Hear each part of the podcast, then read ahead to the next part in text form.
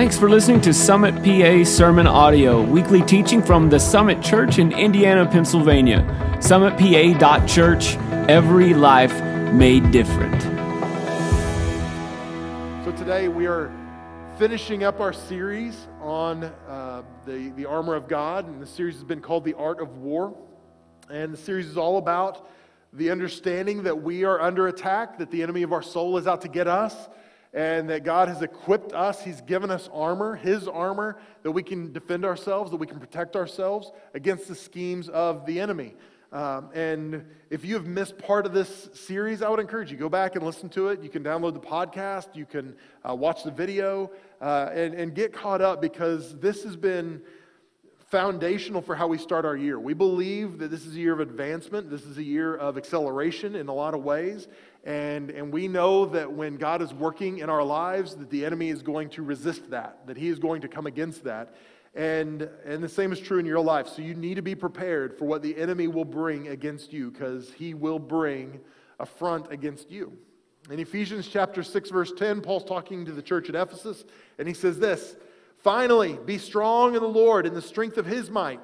Put on the whole armor of God that you may be able to stand against the schemes of the devil. For we do not wrestle against flesh and blood, but against the rulers, against the authorities, against the cosmic powers over this present darkness, against the spiritual forces of evil in heavenly places. Therefore, take up the whole armor of God that you may be able to withstand in the evil day, and having done all, to stand firm.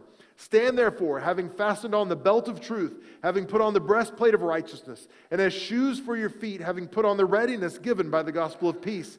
In all circumstances, take up the shield of faith, which, with which you can extinguish all the flaming darts of the evil one, and take the helmet of salvation and the sword of the Spirit, which is the word of God.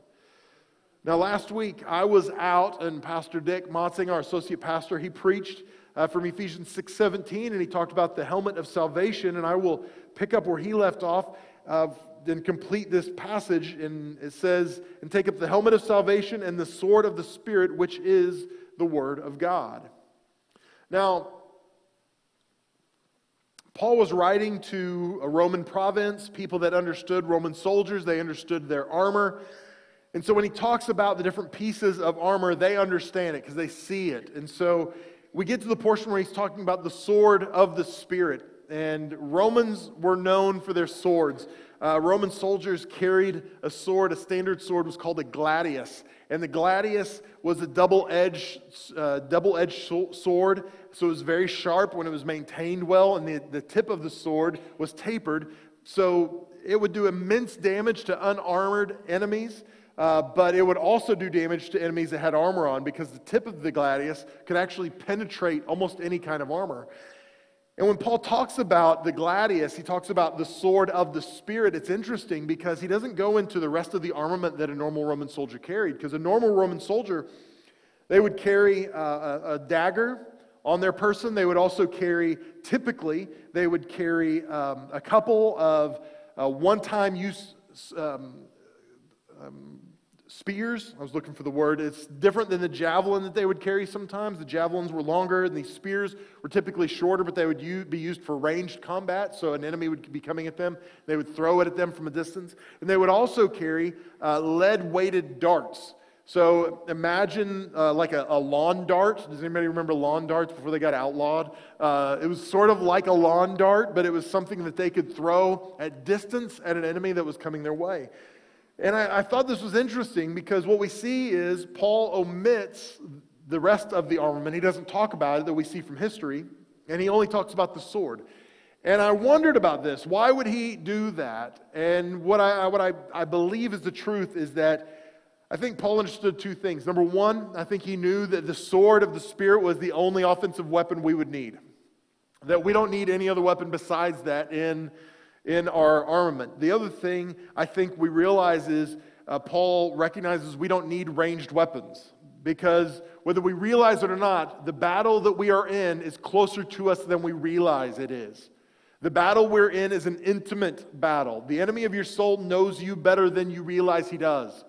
He, he knows your weaknesses, he knows um, your temptations, he can identify those things and he knows you better than you realize he does. So the battle we're in is intimate, it's near to us. Uh, and we don't always like that. Um, there's a game that, a uh, video game that I will play with my daughters sometimes. If you've got teenagers, you probably are familiar with this video game. It's called Fortnite. Some of you are like, oh God, I thought I could escape Fortnite here, but you can't. It's everywhere. So, this game, it's called Fortnite, and what it is, is um, it is basically a battle royale between 100 people. So 100 people will log on, they're dropped onto this island, and it's kind of cartoonish violence. It's not bloody and gory or anything like that, but you're dropped onto this island, and the goal is to be the last person standing. And the way you're the last person standing is by everyone else dying.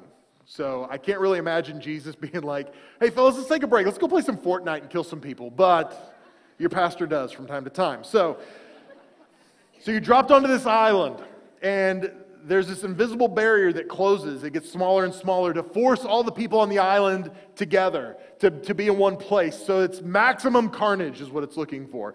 Um, and so, you know, they've got all kinds of costumes and weapons and things like that. And uh, there are several ways you can play the game. Uh, one of the things that my girls like to do, and, and I too, for the record, is we've got a strategy that we call run and hide.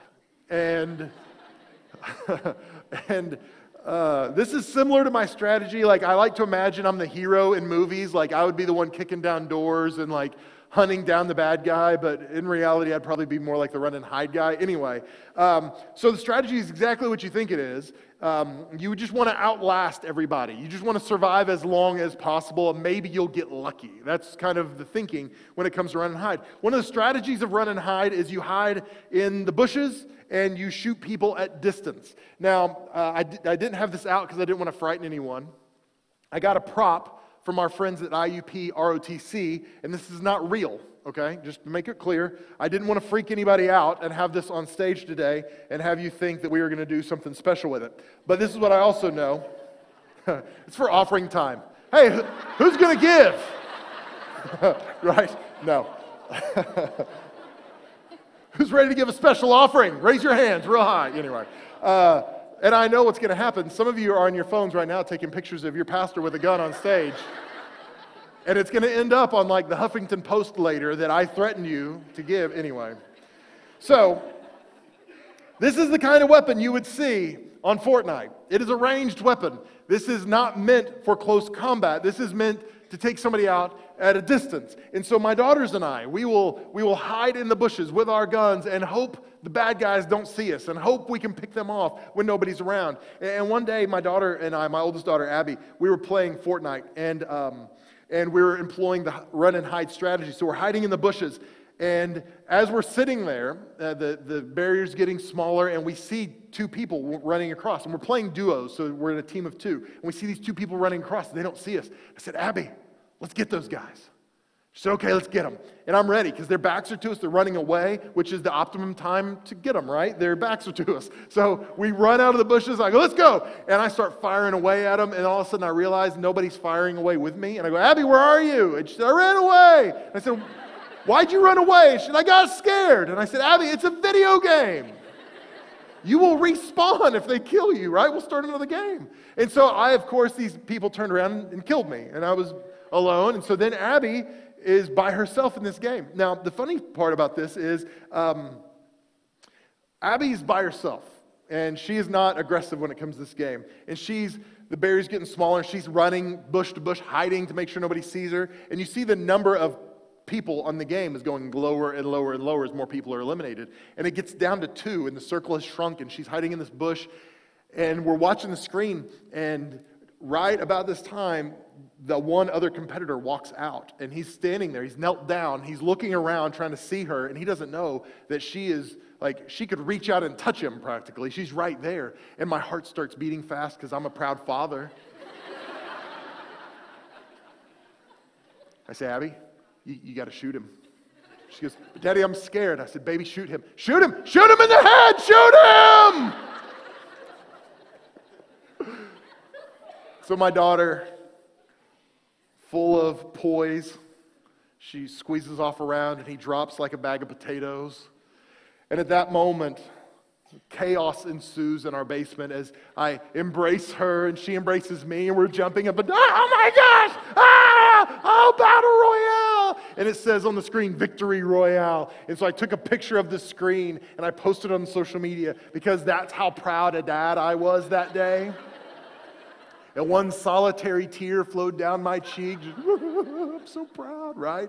It was like, oh my gosh, this is so cool. But this is what happened. My daughter employed a method run and hide, hope nobody sees you, maybe we'll get lucky, that so many of us employ in our spiritual lives. Hey, there's an enemy that's out to get us. Maybe if we just hide, if we lay low, if we don't make enough noise, maybe he'll never know we're here. Maybe we'll get through this thing alive. Maybe somehow, with luck, we can survive it. And the problem is, we think this is our spiritual weapon, but it's not. Our weapon is intimate because our enemy is close by. He sees you, he knows where you're at, and he's coming to get you. But we have a weapon that we can stop him with, and that's the Word of God. And we've got an opportunity to stand firm against the enemy, to stand tall against him, to be bold and push back against what he has for us. Hebrews chapter 4, verse 12 says this For the Word of God is living and active, sharper than any two edged sword, piercing to the division of soul and spirit, of joints and marrow, and and discerning the thoughts and intentions of the heart.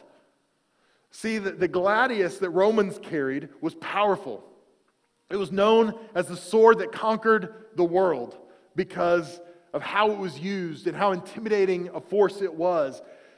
And what we see here, the writer of Hebrews said, the word of God is sharper than any two edged sword. It's more powerful than the gladius. Because the gladius could cut a human in half. But what the what the sword of the Spirit can do is it, it can actually render us, it can actually divide our spirit and soul so it gets to the very core of who we are. See, when it's applied to our own lives, it can reveal things about us that we don't even realize ourselves. That's how powerful it is. It's such a powerful weapon that when it's used against our enemy, there's nothing he can do to stop it. See, when we look at the Word of God, this phrase, Word of God, it can mean three different things. And if you're taking notes, you can write these down. The first thing is it, could be the written word of God. And when we talk about the written word of God, we're talking about the Bible. And I will say this as a church, um, the Bible is our foundation for everything. Uh, the Bible is what instructs us, it's what guides us, it what, it's what informs us. It is what is our standard for living and for life and for decision making what happens so many times is we say things like, well, the Bible's really important and it's valuable, but what happens is we want, we want the Bible to be shaped by our lives. So my feelings, my emotions, my experiences shapes how I think the Bible should act. So when the Bible says something that's contradictory to my life, I go, well, there's some, something must be wrong with the Bible. If they knew when they wrote this what we know now, they wouldn't have said that stuff because now we're enlightened.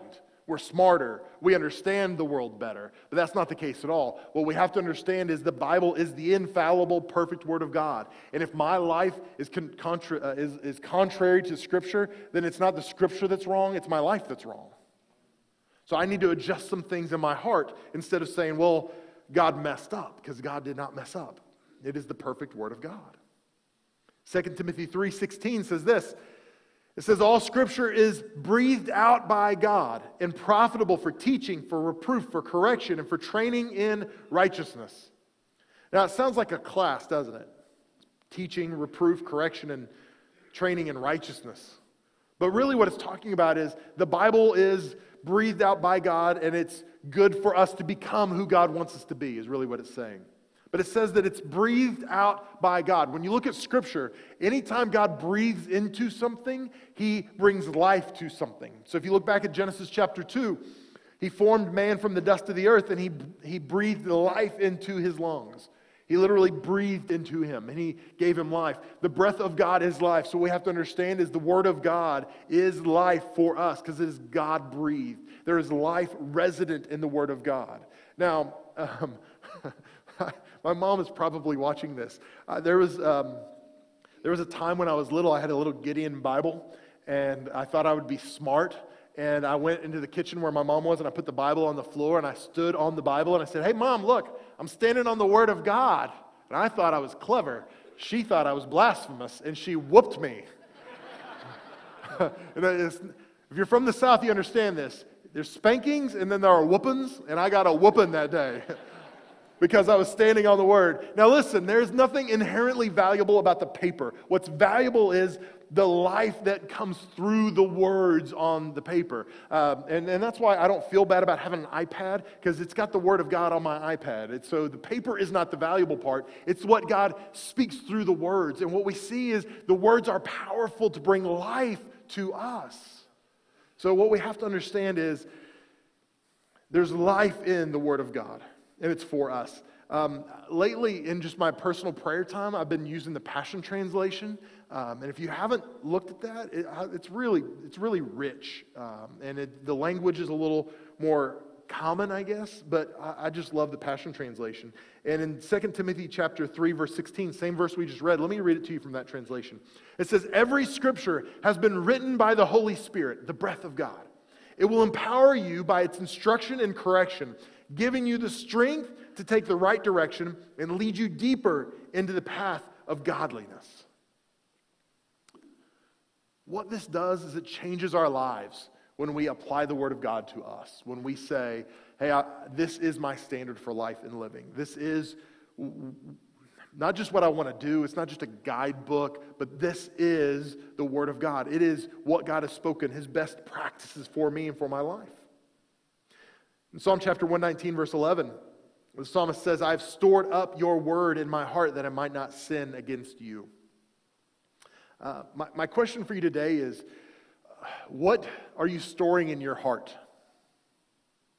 Um, the psalmist says, I've stored up your word in my heart that I might not sin against you. Um, and I know when I thought about this, one of the first things I thought of is if you look at the nativity story, what we see a couple times in the book of Matthew is that Mary, the mother of Jesus, it says uh, Mary cherished these things and she stored them up in her heart. So, so these are experiences she valued that she, she kept hidden away in her heart. She wasn't going to forget about very easily. And when I thought about that, and I thought about what do I store in my heart as your pastor, uh, you would think I would say, well, scripture, that's all that I store, whatever it is. There'd be some godly answer. But can I be honest with you? What is very easy for me to store in my heart are failures and difficulties and disappointments. Those are the things that I remember pretty easily. Those are the things that unfortunately get stored in my heart. And what I've come to realize is I value those experiences too highly. I almost let them define me at times. Um, I, I, heard an interview uh, with a, a golfer uh, on the radio this last week, and the person that was conducting the interview asked them about some of the championships they'd won, and he talked about it. But then he said, You know, man, some of the hardest things for me are the ones that I let get away. And he said, oh, well, what do you mean? And so this golfer went on to describe, he went on to describe some of the, the tournaments he had been in that he ended up blowing it down the stretch. And he talked about uh, specifically one tournament. It was the U.S. Open, and he knew the exact place. And he said, I was on the 15th hole, and I hit a ball into the water, and I took a drop. And he's describing the 15th, 16th, 17th, 18th holes of this golf tournament. He remembered them vividly in detail. And so he finished talking about this, and the interviewer said, Man, I can't believe how good your memory is. And the guy that was the professional golfer said, We remember the bad shots a lot easier than we do the good shots. And I thought, how true is that for us? That these are the things typically that we store away in our hearts, that we put a high value on those things, but we forget about all the good things that God has done and who He is. And when it comes to the Word of God, what the psalmist says is we've got to marginalize, we've got to push out the stuff that shouldn't be there. There's things that we should not value, that we should not meditate on, that we should not remember, but we do. And he says we push those aside and we fill up that space with the Word of God. Now, I've, I've got a box in my office. It's in my, um, in my closet, and it is literally, it's full of cards.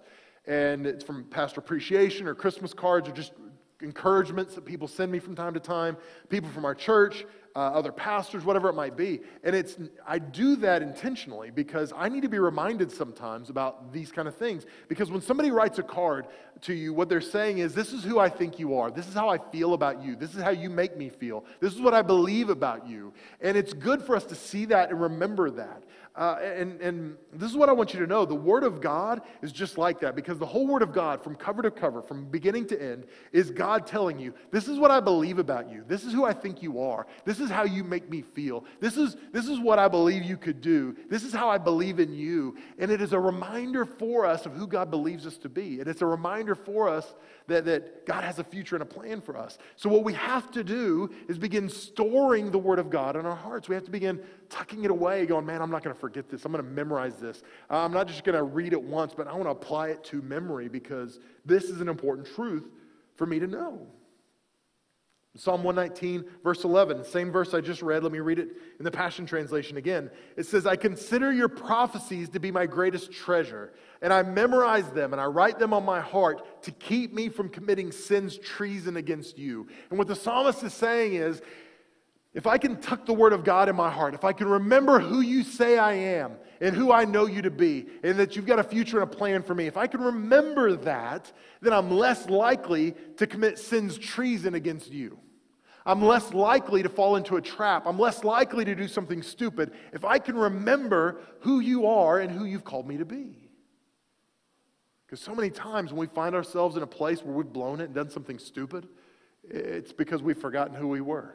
It's because we've forgotten who God's called us to be. We don't treasure the Word of God because, in my opinion, we question its validity and we question its value. We look at it as a book of stories and fairy tales, and we, we say things like, well, I'm sure, you know, that's a nice story, but did that really happen? Well, I mean, it was fine for 2,000 years ago, but is it really, is it really relevant for us today? We'll say things like, well, sure, that was fine for them.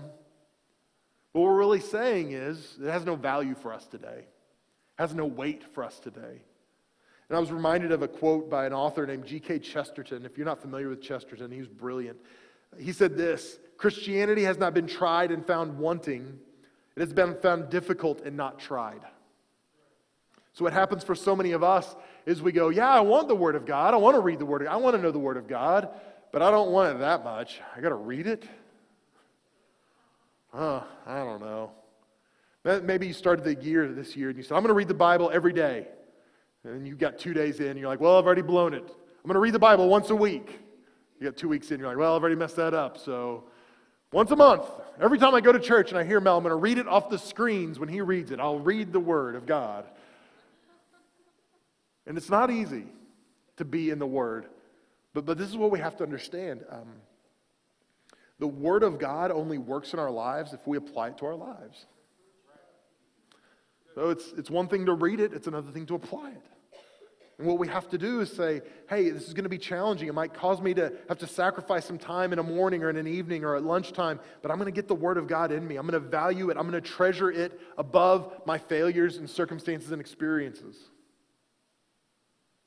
In Isaiah 55, 10 and 11. It says, For as the rain and the snow come down from heaven, and do not return there, but water the earth, making it bring forth and sprout, giving seed to the sower and bread to the eater, so shall my word be that goes out from my mouth.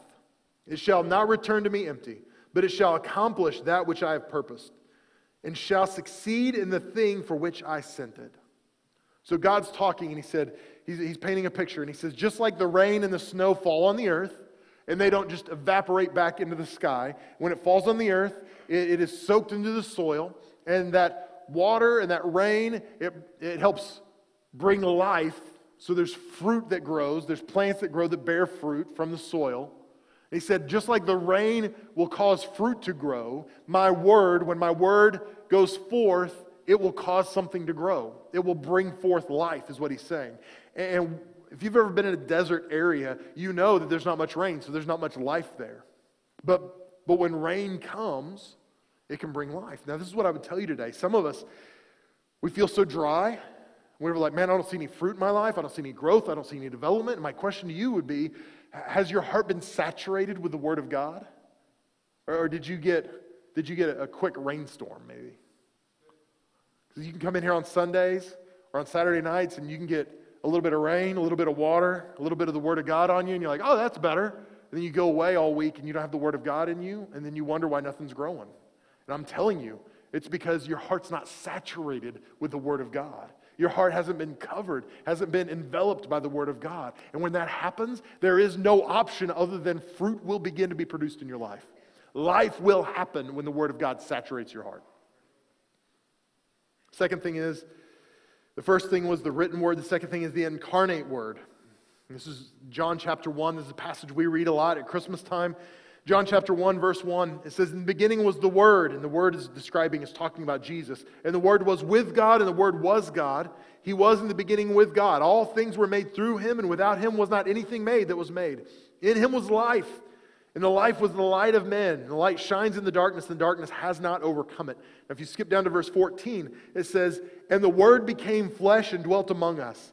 And we have seen his glory, glory as the only Son from the Father, full of grace and truth. So when we look at this, um, this passage, when it's talking about the Word, it's describing Jesus, that Jesus is the Word. Um, the word here for word is the Greek word logos, and logos is kind of hard to pin down. Uh, it was a, a, a, term that was developed around 600 BC uh, by a Greek philosopher, and he was trying to describe uh, how the changes in the universe happened and they didn't have a way to really describe it. That there must be some divine being, a divine concept that was making everything happen, but they couldn't figure it out. And so they came up with this word, logos, that doesn't just mean word, but it can also mean um, it can also mean message or blueprint. And so when you think about it this way, this was God's blueprint. This was how he planned it. This was his message for us, that he laid out the cosmos the way he did. And what we see in the Old Testament is this God that would express himself in a way that he expresses himself through creation, he expresses himself through revelation, he helps us see who he is, and then ultimately through redemption. His goal is to redeem humanity to himself. And then in the New Testament, we see this unique view of God uh, given to us by John that he, he signifies the presence of God through Jesus, through himself. And this is what you have to understand. Um, in the past, when I was younger, I used to wonder why Jesus was called the Word. If you and I sat down and we were talking and I wanted to express myself to you, the best way for me to do it would be to speak to you. I would talk to you. I would tell you how I feel. I would tell you what's going on in my life.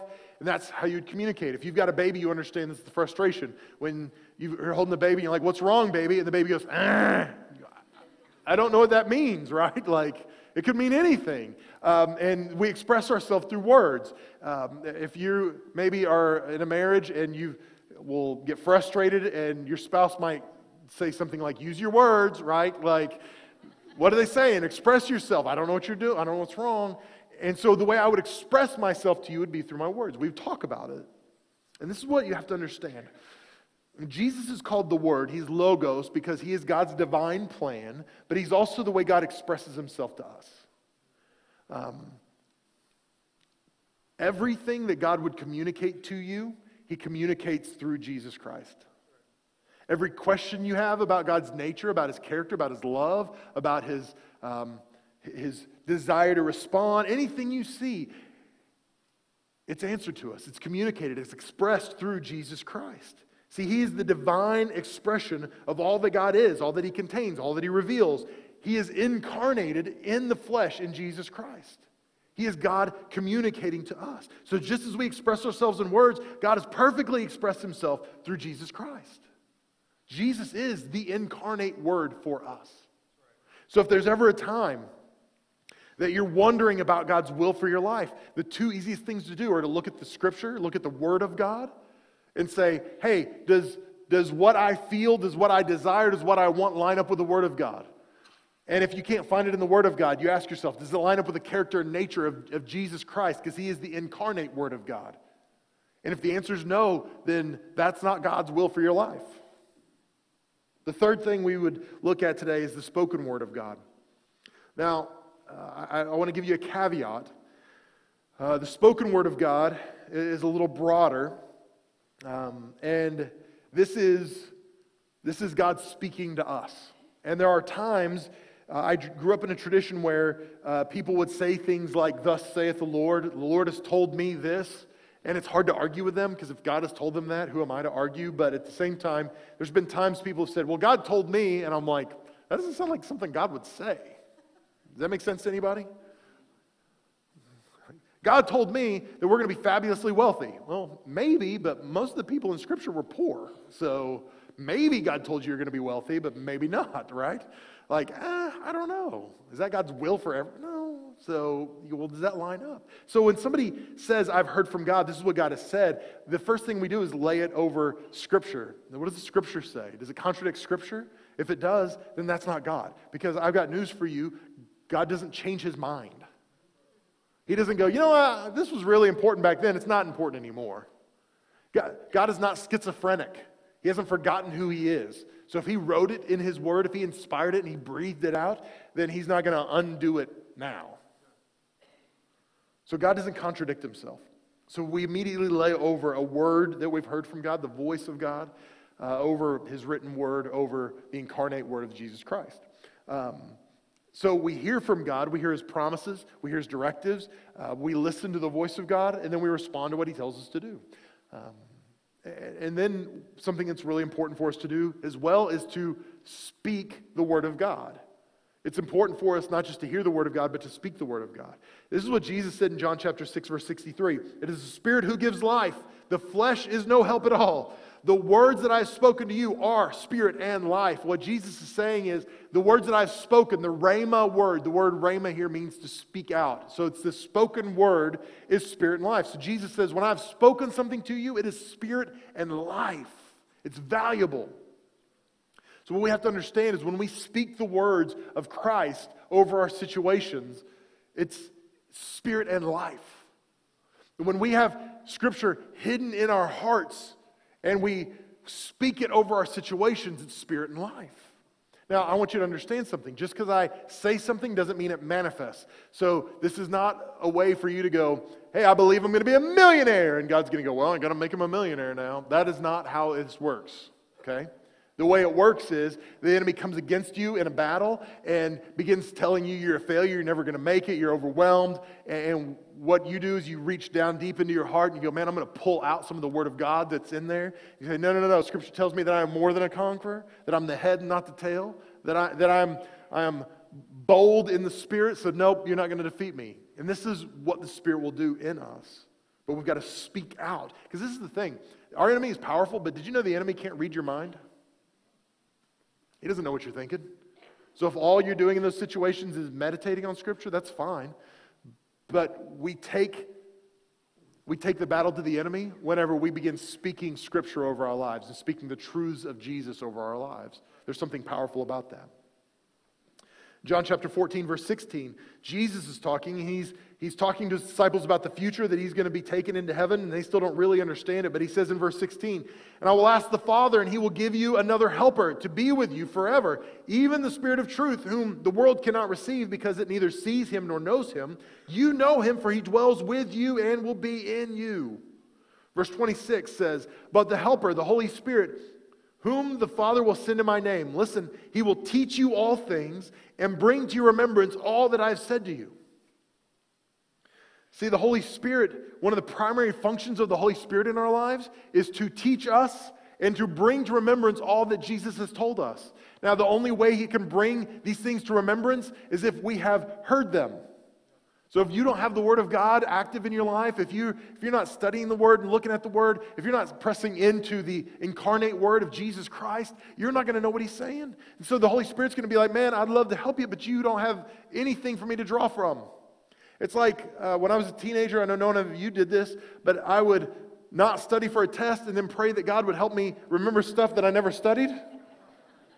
I see I'm not the only one with that strategy.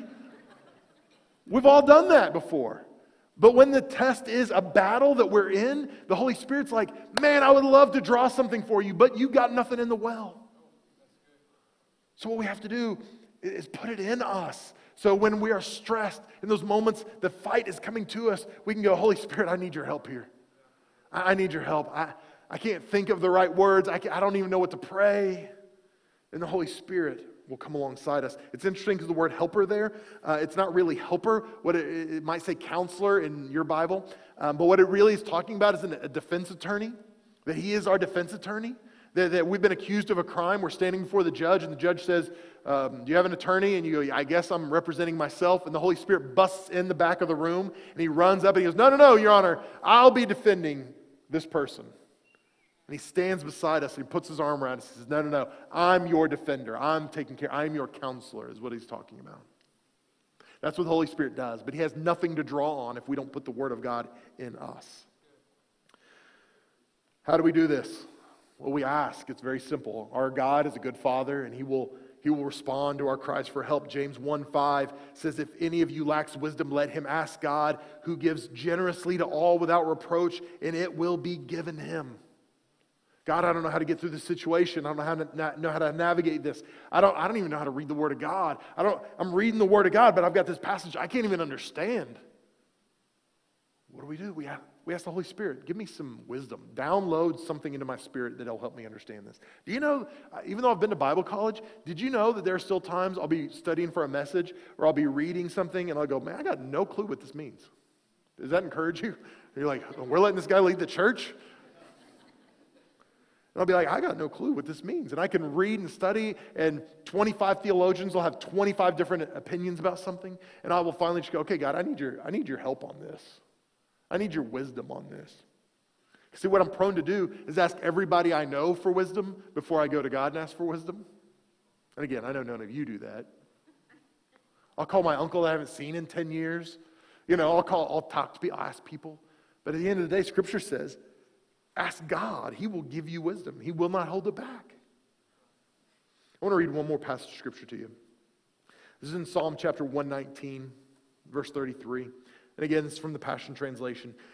The psalmist says this Give me revelation about the meaning of your ways, so that I can enjoy the reward of following them fully. Give me an understanding heart so that I can passionately know and obey your truth. My oldest daughter, Abby, and I, we're kind of wired the same way. We like to argue and uh, that's not good when you put us together because we'll argue about stupid stuff sometimes. Uh, but it's funny because as she's gotten older and she's uh, wanting more freedom in some areas, and I've limited her freedom, she can push back on that. Well, that's not fair, and that doesn't make sense. And why don't you? And I want to.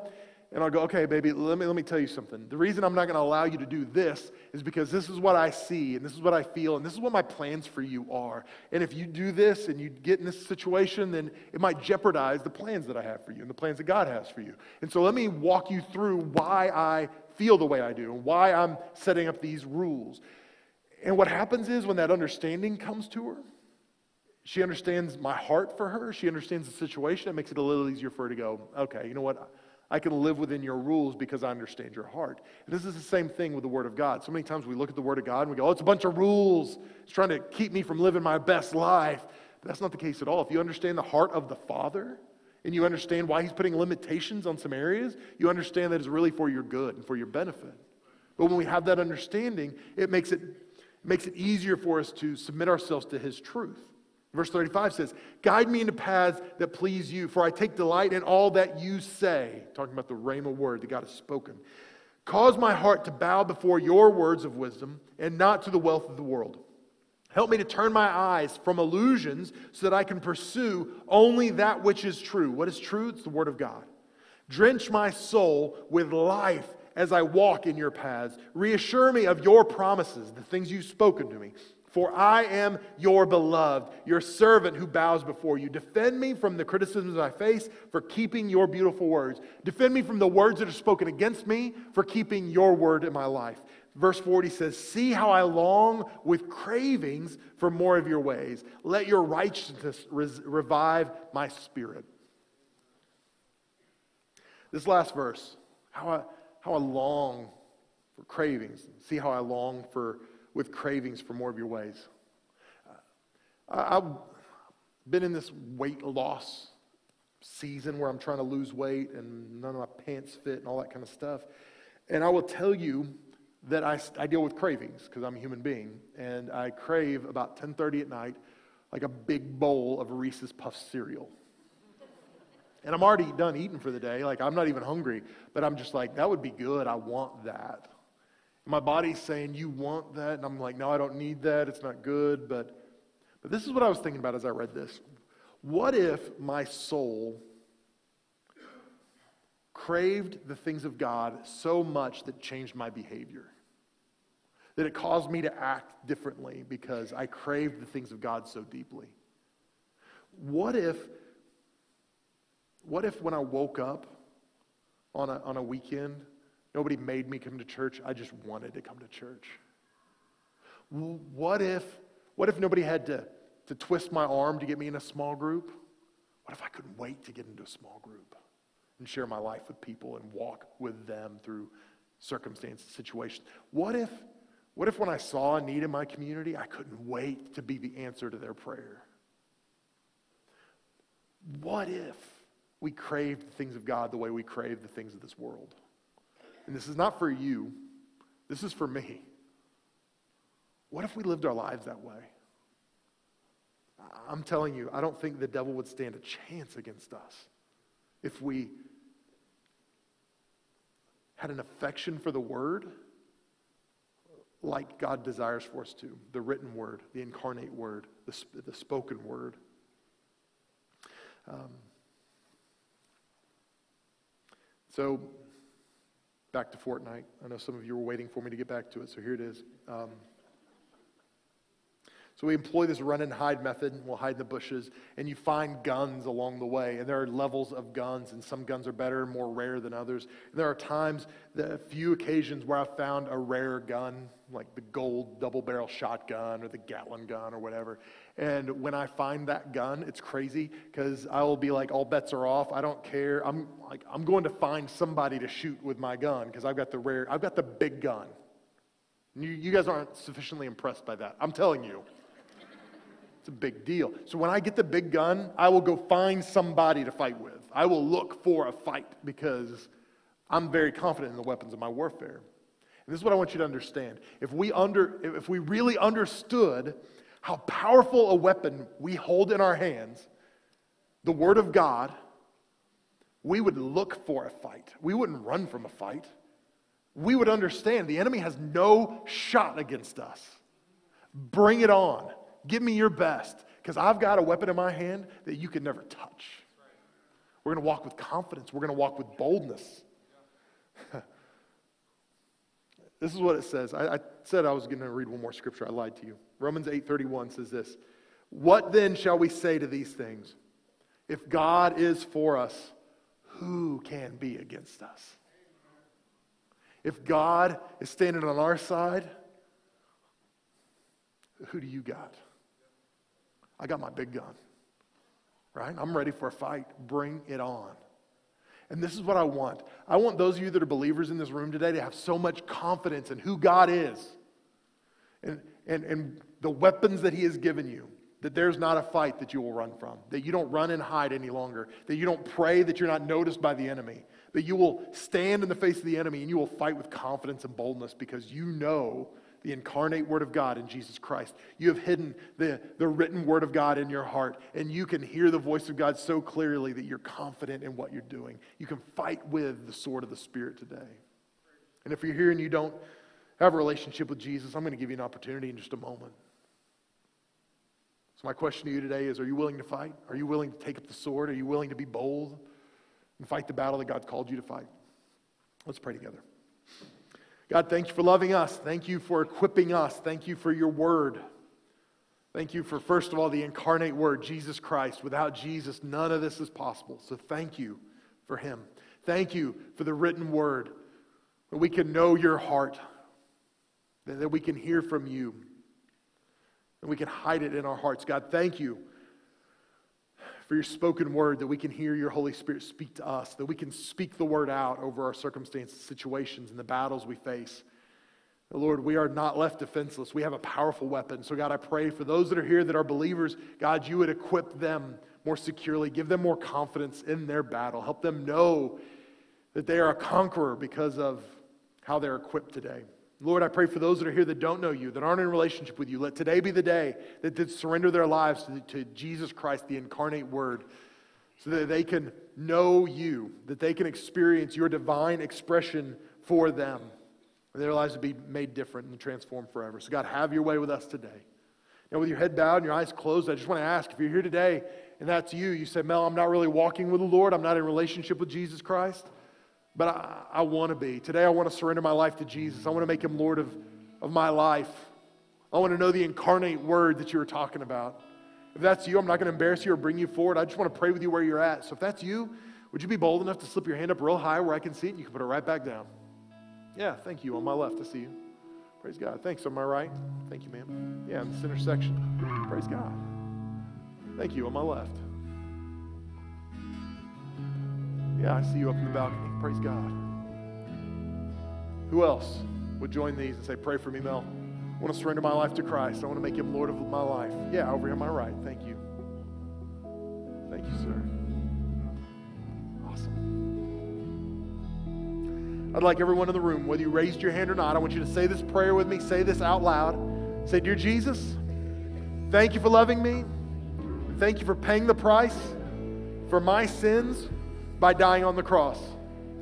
From now on, my life belongs to you. Use it for your glory and help me live a life that points people back to you. Help me never go back to my old ways, but help me live my life for you. In Jesus' name, amen. Amen. Listen, if you prayed that prayer and you meant it, whether you raised your hand or not, Scripture tells us that you're a new creation. What we know is that if you confess with your mouth and believe in your heart that God raised Christ from the dead, you are saved, is what Scripture tells us. So I want you to know we're proud of you, we're excited for you, and we want to help you take the next step. And the easiest way to do that is to take about one minute and fill the card out that's in the seat back in front of you. On one side of the card it says need prayer, on the other side it says salvation. If you'll fill the side of the card out that says salvation, and take it over to our info center when we finish here in just a minute. They're going to give you a free Bible just to help you on your journey. And it's just a way for us to tell you we love you and we're proud of you. If you're watching online and you'd like to respond, you can simply text the word salvation to the number 555 888. And when you do that, we'll respond back to you and we're going to help you take the next step in your faith journey. Uh, we'll help you get connected to a church in your area. And if you're here in this, this area, we'll help you get connected here at Summit Church. So, again, thank you for being here and worshiping with us today. Here's what's going to happen right now. The worship team is going to lead us in one final song. We're going to worship our great God together. And while we're doing that, our prayer team is going to be on either side of the stage. And if you need prayer for any reason at all before you leave today, step out from your seat, find one of them, and let them agree with you in prayer. And then in just a moment, when we're done singing, Steph McCoy is our missions and outreach director. She's going to come and she'll close us out and dismiss us. So why don't you stand your feet all over the room? Let's worship together one more time before we go today, guys. I tell you often, I hope you know it. I love you more than you know, and I'm so glad that I get to be your pastor. God bless you guys. Have a wonderful week. We hope to see you Wednesday night for our night of worship. God bless you.